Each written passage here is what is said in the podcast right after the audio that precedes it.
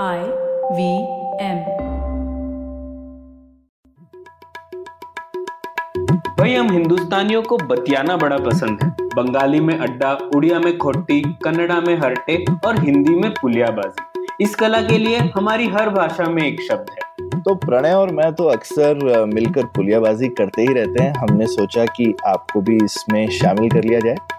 तो आइए प्रणय और सौरभ के साथ करते हैं पुलियाबाजी। कैसे हो प्रणय? बस सौरभ मज़े में। प्रणय हाल फ़िलहाल में तुमने देखा भारत सरकार ने काफ़ी सारे इंसेंटिव दिए हैं इलेक्ट्रॉनिक मैन्युफैक्चरिंग और डिज़ाइन के लिए इंडिया में? हाँ सौरभ और उसके बारे में तो मैंने लिखा भी है तो हाँ। हम्म हम्म तो वो मैंने देखा तो उससे एक सवाल जहन में आता है कि भाई हिंदुस्तान सॉफ्टवेयर में दुनिया का इतना बड़ा पावर हाउस बन गया सप्लायर बन गया पिछले तीस साल से ऐसा सब चल रहा है। और जबकि आई मीन जो पहली कंपनी विदेश से आई थी वो तो टेक्सास इंस्ट्रूमेंट आई थी 1984 में इंडिया में। लेकिन आ, फिर क्या हुआ? लेकिन हम हार्डवेयर में और ये इलेक्ट्रॉनिक हार्डवेयर में स्पेसिफिकली ये क्यों हम लोग पीछे रह गए कि अभी हम 2021 में सरकार बोल रही है कि प्लीज़ थोड़ा सा और करने के लिए हम आपको प्रोत्साहन देंगे वगैरह? तो ये उस समय में मलेशिया सिंगापुर ताइवान चाइना ये सारे देश कितना आगे निकल गए हैं नहीं इस सब चीज़ों में? तो हम कहाँ कमी रह गई हमारी नीतियों में या इसमें? ये आज बताओ ना तुम। हाँ बिल्कुल। तो सौरभ हम लोग चिप्स के बारे में नहीं बात करेंगे सेमीकंडक्टर्स की लेकिन हम इलेक्ट्रिकल और इलेक्ट्रॉनिक गुड्स की बात करेंगे जैसे वॉशिंग मशीन एसी और आप ले लीजिए कुछ भी कॉफ़ी मेकर इन सब चीज़ों में भारत क्यों आगे नहीं निकल पाया? ये सवाल डिस्कस कर सकते हैं। तो आ, कहानी मतलब टेप रिकॉर्डर जैसी चीज़ ले लीजिए बिल्कुल बिल्कुल हाँ हाँ, रेडियो वगैरह वगैरह है ना? तो हम्म, इस कहानी में भी लोक नीति की बड़ी सीख मिलती है। तो कहानी की शुरुआत सार से शुरू करते हैं। तो अच्छा। कहानी का सार ये है कि अच्छी नियत और अच्छी नीति में ज़मीन आसमान का फ़र्क होता है तो कई बार हम्म। अच्छी नियत होती है लेकिन फिर भी नीति बहुत खराब होती है तो वो सीख मिलेगी इस कहानी से ठीक है तो अब हम्म। जैसा कि हम लोग ये सेक्शन का नाम हम लोगों ने रखा है एक सवाल कई जवाब तो उसी टोन में देखते हैं कि सरकार के पास क्या सवाल था इस नीति के ऊपर और उन्होंने क्या जवाब ढूंढे उस सवाल के लिए ठीक है? तो आज़ादी के बाद सरकार के पास दो सवाल थे। एक तो ये जो उद्योग है मतलब मैन्युफैक्चरिंग उसमें रोज़गार कैसे बढ़ाया जाए? ये बहुत बड़ा सवाल था हम लोगों ने कई बार इसके ऊपर डिस्कस किया। अभी तक वो सॉल्व नहीं हुआ है लेकिन हाँ। वो एक सवाल था।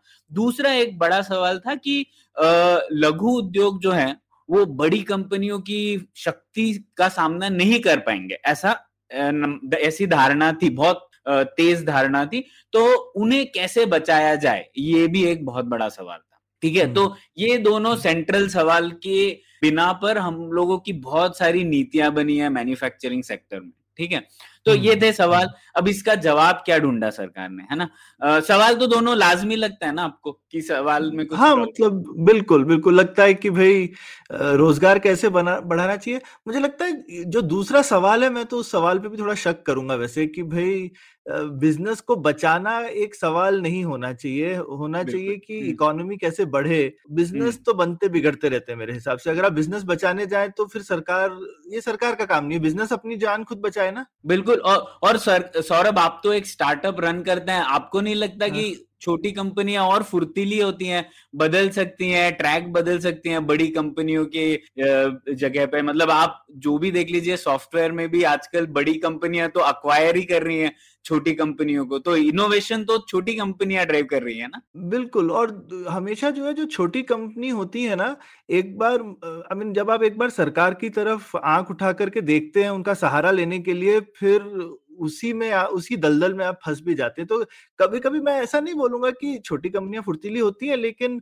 एक टेम्पटेशन भी होता है कि अगर सरकार का मेरे ऊपर हाथ हो जाए बड़ी कंपनी से डर तो लगता है। ऐसा नहीं है। कि छोटे बिजनेसमैन को डर नहीं लगता। तो कभी कभी उनकी तरफ़ से गुहार आ सकती है ना कि भाई मेरे मेरे पीछे सरकार का हाथ हो तो मैं बड़े वाले को देख लूँगा ऐसा टाइप से हाँ, हाँ, है ना? हाँ, तो तो वैसा लग सकता है किसी को ऐसा नहीं है मेरे को ये नहीं लगता कि छोटा बिज़नेस ऐसा नहीं बोलेगा लेकिन नीति के तौर पर क्या सरकार को ऐसा करना चाहिए वो उस सवाल पे मैं शक करूँ। मुझे बिल्कुल। लगता है ये छोटे बिज़नेस के लिए तो नेचुरल है वो बोलेगा कि हाँ मुझे कोई बचा ले तो क्या बात है बड़े भैया सर पे हाथ रख दीजिए। हाँ बिल्कुल इसीलिए हम लोग ने कई बार डिस्कस किया है प्रो मार्केट और प्रो बिज़नेस नीतियों में अंतर हाँ, होता है है ना? बिज़नेस तो हमेशा चाहेगा यार मुझे सब्सिडी हाँ, दे दो मुझे ये दे दो हाँ, वो हाँ, दे दो। लेकिन हाँ, हाँ, जो कंज्यूमर का इंटरेस्ट है जो मार्केट का इंटरेस्ट है कंपटीशन बनाए रखना वो सब सरकार की ज़िम्मेदारी है। वो प्रो सिर्फ़ बिज़नेस की बात गुहार सुन के आप वो नहीं अचीव कर सकते है ना? बिल्कुल। ठीक है खैर लेकिन फिर भी उस टाइम पे ये सवाल था सरकार के लिए और सरकार इस तरीके हम्म। से सोचती थी आज भी सोचती है खैर लेकिन अ, ये बहुत ही कॉमन बात थी कि आज़ाद हुआ है भारत हर चीज़ में भारत अभी छोटा है हमारी कंपनियाँ भी छोटी है तो सरकारों को अपनी कंपनियाँ भी बचाना है ऐसा उन्होंने सोचा था। तो उसके लिए क्या हम्म। नीति बनाई गई? तो सबसे एक बहुत ही महत्वपूर्ण नीति जो थी इस सेक्टर में उसका नाम था बड़ा सा नाम है items reserve for manufacture exclusively by the small scale sector मतलब कि जो लघु उद्योग है कुछ कुछ ऐसे आइटम है जो रिजर्वेशन कर दिया कि ये चीज़ें सिर्फ़ और सिर्फ़ लघु उद्योग ही बना सकते हैं तो ये एक हम्म। नीति थी और इस नीति का काफ़ी डोमिनेंस था मैन्युफैक्चरिंग सेक्टर में ठीक है तो एक कैसे नीति चली उसके बारे में डिस्कस करते हैं फिर विश्लेषण करते हैं हम्म। ठीक है तो सरकार ने क्या सोचा कि ठीक है हम लोगों को सबसे पहले ये सोचती कि ये जो लघु उद्योग है हम्म। इनमें लेबर ज़्यादा होता है और कैपिटल कम होता है है ना? तो क्योंकि ज़्यादातर लोग बनाते हैं ना कि आप मशीन लाए ऐसी सोचती। तो सरकार ने सोचा कि सॉल्यूशन तो सिंपल है बहुत सारी लघु उद्योग कंपनी बना देंगे तो लेबर ज़्यादा हो जाएगा। और फिर हम्म। उद्योग में रोज़गार बढ़ जाएगा।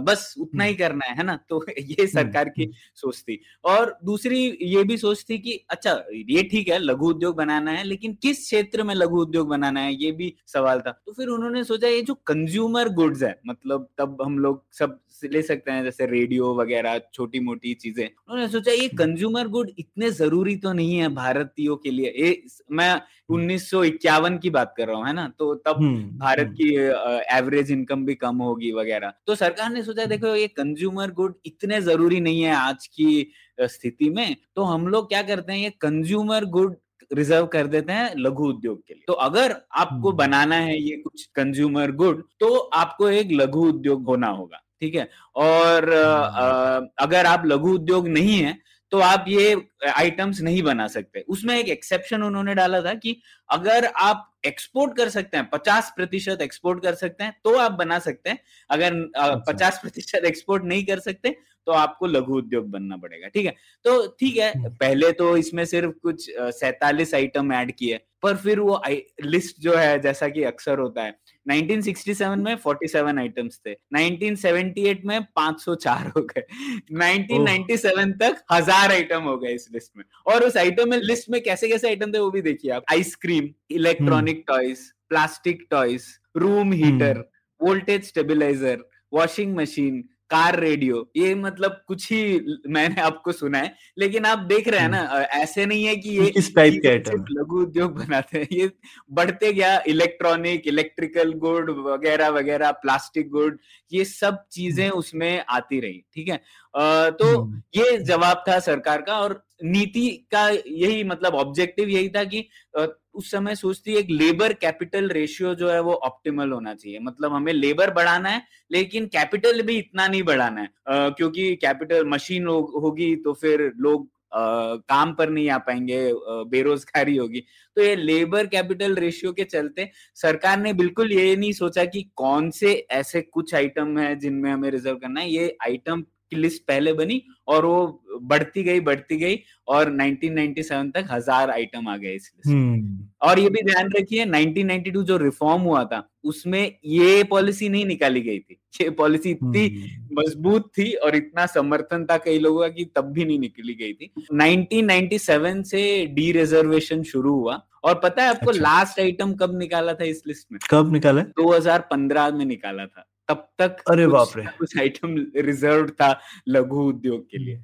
ठीक है? हम्म, तो बेसिकली पाँच छह साल हुए हैं इससे हमारी जान छूटे हुए। हाँ बस पाँच छह साल हुए। तो ये तो था जवाब। अब इसका आप विश्लेषण करते हैं और आपको तो पता ही होगा इसका क्या नतीजा हुआ लेकिन फिर भी देखते हैं क्या हमें सीखने मिला। तो एक तो कई लोगों ने फिर रिसर्च किया क्योंकि ये जो डी रिजर्वेशन हुआ ये स्टेप वाइज हुआ। पहले 97 में कुछ आइटम निकाले गए 2002 में 2004 में वगैरह वगैरह। तो आपके पास एक नेचुरल एक्सपेरिमेंट तैयार हो जाता है ना। कुछ आइटम जो डी रिज़र्व हुए उनकी क्या हम्म। हालत हुई एम्प्लॉयमेंट वगैरह क्या हुई उसमें और जो आइटम सिर्फ़ रिज़र्व थे उनकी स्थिति क्या है? ऐसा हम लोग एक तुलना कर सकते हैं। तो ऐसे कई लोगों ने तुलना की है और उन्होंने ये पाया कि एक बार जब प्रोडक्ट डी रिज़र्व हुआ था, उसके बाद जो कंपनियाँ थी, जो वो प्रोडक्ट बनाने, बनाती थी, वो पंद्रह प्रतिशत से ज़्यादा बढ़ गई। ठीक है डी अच्छा। रिजर्वेशन से हम्म। की वजह से बढ़ गई एक्चुअली कम नहीं हुई फिर दूसरा एम्प्लॉयमेंट हम्म। जो थी उन्हीं क्योंकि कंपनीज़ हम्म। बढ़ी एम्प्लॉयमेंट भी पचास प्रतिशत तक बढ़ गई उन प्रोडक्ट्स में ठीक है आउटपुट पैंतीस प्रतिशत तक बढ़ गया कैपिटल जो उपयोग था वो पैतालीस प्रतिशत तक बढ़ गया और इनकम्स जो थी वो छह प्रतिशत बढ़ गई ठीक है तो हम्म, तो आ, ये तो मतलब कई लोगों को लगेगा कि नहीं रिजर्वेशन किया देखो कितना अच्छा हुआ लघु उद्योग को बचाया हमने। लेकिन हम देख हम्म। सकते हैं कि उसका नतीजा एकदम विपरीत था।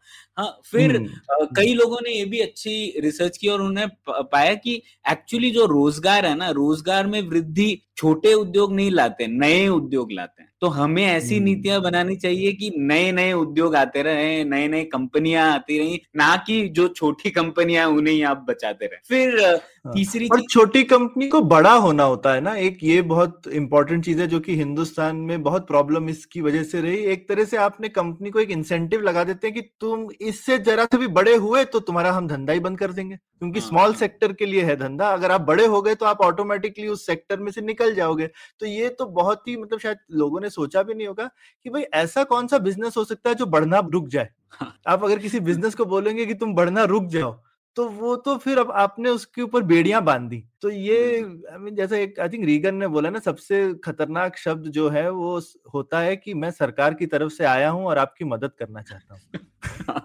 ये थोड़ा एक्सट्रीम हो गया लेकिन हाँ। पर हाँ, सौरभ ये मनीष अग्रवाल इंडियन एक्सप्रेस में लिखते हैं उन्होंने बहुत एक अच्छा आइटम लिखा था कि कंपनीज़ बॉनी रह गई है। है ना और हाँ. ये जो है तो ऐसी सब नीतियों से लघु उद्योग लघु ही रह गए कभी बढ़ बढ़ नहीं पाए ठीक है फिर हम्म। और भी इसके नतीजे हुए एक तो हफ़्ता वसूली शुरू हो गई जिसे हम इंग्लिश में रेंट सीकिंग कहते हैं लेकिन हिंदी में शायद हफ़्ता वसूली कह सकते हैं जो कंपनीज़ एक बार उन्हें ये नीतियों का फ़ायदा मिल गया उन्होंने क्या किया? हम्म। उनसे जुड़े हुए जो भी प्रोडक्ट्स थे वो इस लिस्ट में वो घुसाते गए। इसीलिए ये लिस्ट हम्म। में आ, कई हम्म। लोगों ने विश्लेषण किया है कि एक लिस्ट से एक आइटम से जुड़ी हुई जो भी चीज़ें होती है ना वो एक लिस्ट में आती रही आती रही और इसीलिए सैतालीस से जाके वो सीधे हज़ार तक पहुँच गई। तो कई इलेक्ट्रिक इलेक्ट्रिकल गुड्स मैंने लिस्ट पढ़ने की कोशिश की। कई सारी चीज़ें मतलब कॉफ़ी मेकर वोल्टेज स्टेबिलाईजर इन सब चीज़ों को क्यों आप लघु उद्योग से जोड़ना चाहते हैं मुझे तो समझ में नहीं आया। ठीक है तो एक ये नतीजा हुआ। हम्म। फिर हम्म, कुछ लोगों हम्म। ने कहा देखिए एक्सपोर्ट का क्लॉज तो था आप एक्सपोर्ट कर सकते हैं ना फिफ्टी परसेंट पर आप ये भी तो देखिए ना पहले आपको क्वालिटी मास्टर करनी पड़ेगी घरेलू मार्केट में। अगर आप वही नहीं कर पा रहे हैं और आप सेल इसीलिए कर पा रहे हैं क्योंकि आपको एक प्रोटेक्शन दिया गया है और आपकी क्वालिटी जो भी हो लेकिन कम लोग मैन्युफैक्चर कर सकते हैं इसीलिए आपकी जो एडवांटेज है वो है। तो आप कैसे एक्सपोर्ट करेंगे? कौन खरीदेगा आपके प्रोडक्ट तो वही हम्म, नतीजा भी हुआ। और ये दिखता है तुमने इतनी जो लिस्ट में काफ़ी नाम जो लिए वो ऐसे ही आइटम है जिसमें हमको सीधा दिखता है कि चाइना हमसे कितना आगे निकला हुआ है। खासकर जैसे इलेक्ट्रॉनिक टॉयज प्लास्टिक का सामान वगैरह। तो हमें कोई ऐसा रीजन नहीं है कि हम उसमें अच्छे नहीं हो सकते थे। और अब दिखता भी है तुमने जैसे वोल्टेज स्टेबलाइजर का नाम लिया तो मुझे याद है नब्बे के दशक में ये सब अनब्रांडेड आते थे। और अब तुम अगर पिछले पंद्रह बीस साल में देखो तो हिंदुस्तान में हज़ार करोड़ रुपए से बड़ी कंपनियाँ हैं वोल्टेज स्टेबलाइजर की ब्रांडेड बनाने वाली। तो वो एक अच्छी चीज़ ही है ना कि उस तरीके की कंपनी बन रही है तो वो उसमें एम्प्लॉयमेंट भी ज़्यादा है क्वालिटी भी अच्छी है और वो लोग एक्सपोर्ट भी अब कर रहे हैं। है ना?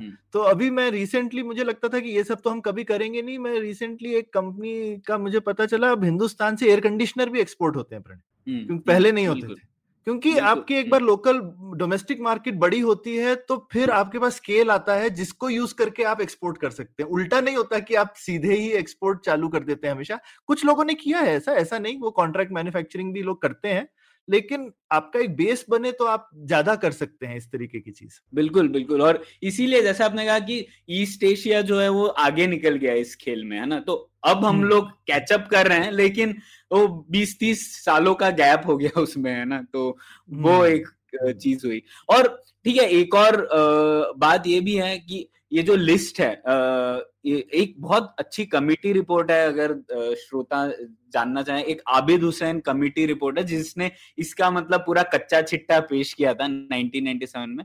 तो उन्होंने ये भी उन्होंने खुद रिपोर्ट में लिखा है कि किस बिना पे आइटम्स ऐड किए गए, उसका कोई साइंस नहीं था। किसी को नहीं पता क्यों ऐड किया है ये आइटम है ना? तो सरकार एक सर्वज्ञ तो नहीं है। सरकार सरकार को तो ये नहीं पता पड़ेगा कि किस प्रोडक्ट में कितना लेबर कैपिटल यूज़ करते होंगे। कुछ कुछ प्रोडक्ट्स में कैपिटल ज़्यादा चाहिए होता होगा मशीनें ज़रूरी चाहिए हो ज़रूरी होती होंगी लेकिन सरकार ने डिसाइड किया कि नहीं ये लघु उद्योग है। तो ऐसा कोई विश्लेषण उन्होंने नहीं किया था और इसकी वजह से हम लोग काफ़ी इलेक्ट्रॉनिक टॉयज वगैरह में पिछड़ गए है ना?